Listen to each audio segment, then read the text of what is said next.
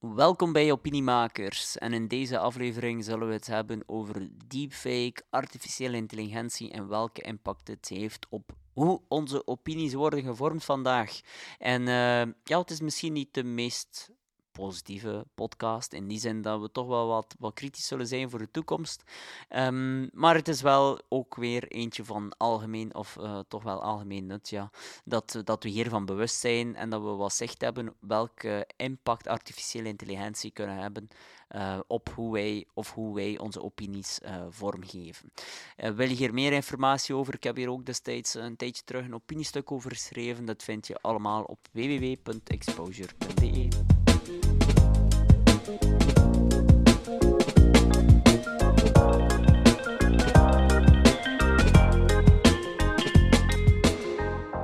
Reinoud. Um, onlangs zag ik ja, een, een, een, artikel over dat een hele groep onderzoekers een open brief had geschreven om de ontwikkeling van AI tegen te gaan. En dat waren geen kleine namen die daar, allez, zich daaronder, daaronder... Maar ik ga niet beginnen. Dag Reinoud. Onlangs uh, had ik een artikel gelezen over um, ja, een hele groep onderzoekers die een open brief hadden opgesteld om de ontwikkeling van AI eigenlijk tegen te gaan of te, ja, te stoppen. Omdat dit ja, naar de toekomst toe veel te gevaarlijk ging zijn. In de zin van ja, massamanipulatie en zo. Wat zijn zo wat de gevaren van, van, van de AI en wat was, was uw mening over ja, die gevaren in de toekomst? Ja, ik zou beginnen met een diepe zucht. Hè. Um, goh, ik ben aan het denken. Ik heb er ooit een opiniestuk over geschreven. Ik denk onder, dat het ondertussen al vier of vijf jaar uh, geleden is. Dus nog lang voor hè, de ChatGPT's en de Midjourneys en dergelijke van vandaag. Maar het is wel iets waar ik al langer, langer, langer voor waarschuw. Niet zozeer, ik ben, ik ben op zich geen zo'n pessimist als het gaat over AI. En ik denk, ja, de, uh, de geest is uit de fles, die is er niet meer terug in te krijgen. Ik denk dat we beter kunnen nadenken hoe we ermee omgaan. Um, wij gebruiken het zelf ook heel veel. We hebben er ook al een andere podcast over ge, gemaakt, hoe dat je AI kan gebruiken in een uh, maatschappelijke politieke communicatiecontext. Maar het gegeven massamanipulatie, dat is wel iets wat, me zorgen baart. Omdat um, ik heb destijds, de reden waarom ik die, dat opiniestuk heb geschreven, is, is opnieuw vier, vijf jaar geleden. Dat was eigenlijk een video um, van, van Google die bezig was met een, ja, met een AI of die een voorbeeldje gaf waarin ze een, uh, ik denk dat het een kapper of tandartsafspraak was. Ik denk dat het een kappersafspraak was, hè. maar um, die eigenlijk volledig, dus volledig automatisch AI-gedreven een, een kappersafspraak maakte. En dat was dus gewoon een telefoongesprek. Ze belden naar de, naar de kapperszaak en dan uh, vroeg, uh, vroeg ze van, ah, kijk, kan, je, kan, je, kan ik op dat moment komen? Dan antwoordde die persoon, nee, dat lukt niet. En dan zei die AI automatisch van, ah, oké, en zou ik dan eventueel kunnen? Ah, dan lukt het wel. Oké, ik plan het in. Dus dat was eigenlijk een, soort van bot geen chatbot, maar echt met een audiostem, die het volledig geautomatiseerd de planning uh, regelde zonder dat die Kapsalon in dit geval, eigenlijk wist dat er, dat, dat geen mens eh, was, hè, dat dat eh, niet, niet real life was. En dit in combinatie met die deepfake-video's uh, en nu komt het wat, wat, meta. Hè. En niet meta als bedrijf, maar hè, uh, snapt het wel. En dan ook nog eens in combinatie met hypergepersonaliseerde communicatiemogelijkheden, dan zie ik daar een groot gevaar in. Ik ga een heel concreet voorbeeld geven. Uh, de bekende deepfake-video's à la Obama die iets zegt. Hè. Dat zijn voor mensen die, dat, eh, die het nu echt horen donderen in Keulen. Uh, ja, je hebt heel veel deepfake-video's. Misschien moet even een deepfake-video.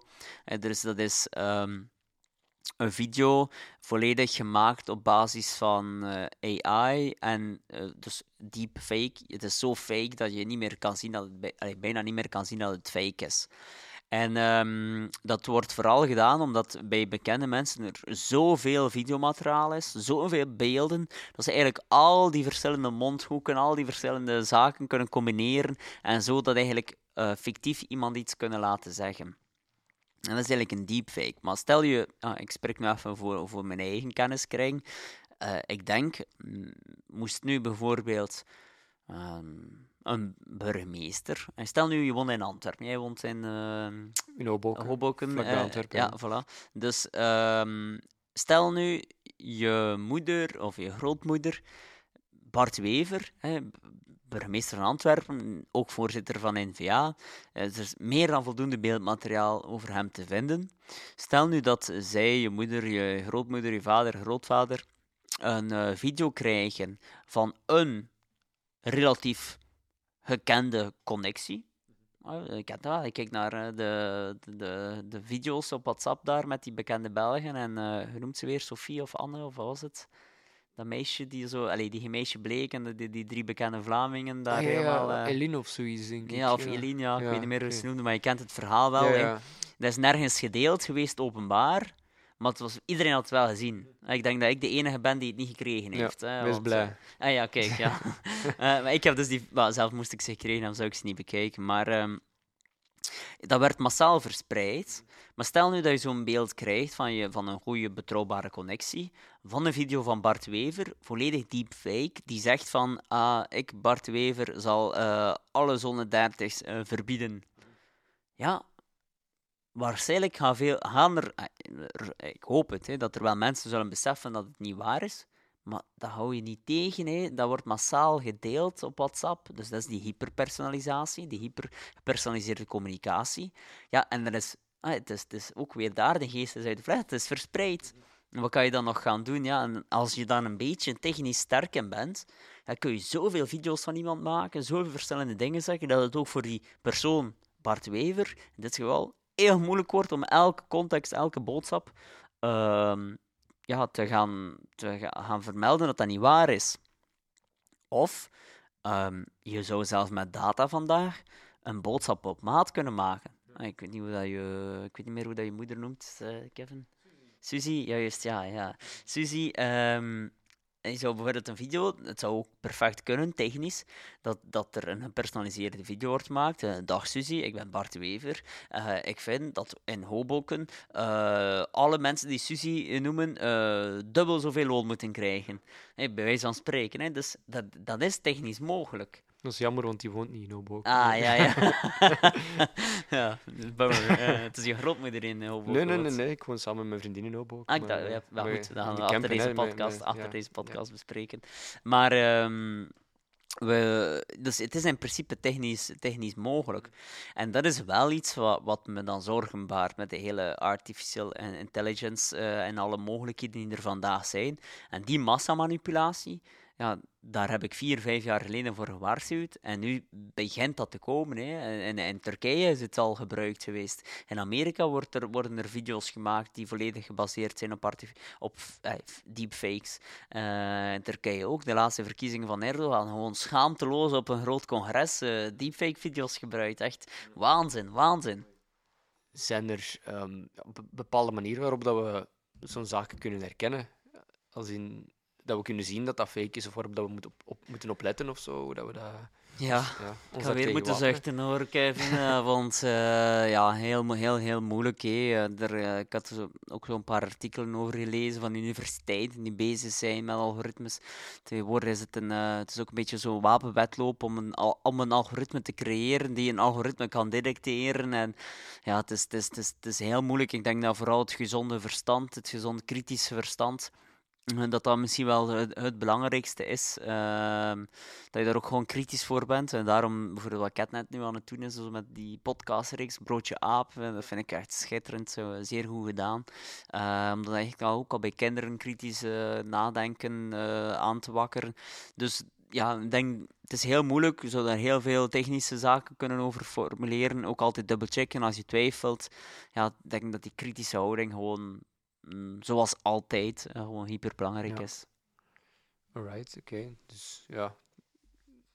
Hetgeen dat we de mensen kunnen meegeven, is dat ze vooral kritisch moeten zijn, dan denk ik. Ja, en ook ehm, beseffen hoe, hoe ver het allemaal kan gaan. Hè. Dus eh, het, het, het- eh, opnieuw, ik heb er vier of vijf jaar geleden een opiniestuk over geschreven en vandaag begin je dat te zien. En het zal, het zal, het zal enkel nog maar meer evolueren, omdat ja, als je kijkt wat er in Turkije en Amerika gebeurt, eh, mijn ervaring is met, met Belgische politici dat die, die op zich wel redelijk eh, bepaalde normen eh, en waarden toch wel hoog of relatief hoog in het vaandel dragen. Maar als je ziet wat er in Turkije met Erdogan zijn campagne allemaal is gebeurd, ja, die hebben daar helemaal die hebben een relatief eh, lak aan, aan waarden en normen als het gaat over campagne voeren. Daar is letterlijk het doel heilig te middelen. Hè. Mhm. Ja, ik kan me ook voorstellen dat bijvoorbeeld nu jongeren en zo, die zijn zich er allemaal van bewust dat zo'n dingen mogelijk zijn, dat dat technisch allemaal kan. Maar oudere mensen, die zijn er waarschijnlijk nog gevoeliger voor. En, en... Ja, klopt. Ik heb ooit ook een studie gelezen dat ehm, eigenlijk ouderen veel meer fake news delen dan jongeren. Uh, uit mijn hoofd eh, was denk ik e- zes keer meer fake news werd verspreid dan, dan, uh, dan, dan, jongeren. Dus, en dat is effectief zo, omdat zij net iets vaker minder digital savvy zijn. Hè, dus iets minder mee zijn met al, alle digitale mogelijkheden. Maar ik zou er zeker niet iets... iets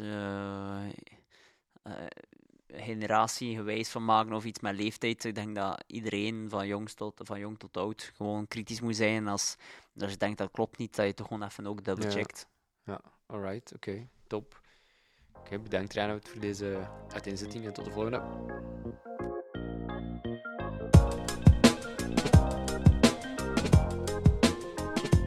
Zoals reeds gezegd, ik zelf ben een uh, optimist uh, als het gaat over artificiële intelligentie. Maar wat uh, kritisch en gezond verstand kan in deze context dus zeker geen kwaad. Meer informatie, dat kan je uiteraard steeds vinden op www.exposure.be. En voor al uw vragen, ontboezemingen en ideeën bent u steeds welkom via onze website of via onze sociale media. Tot de volgende!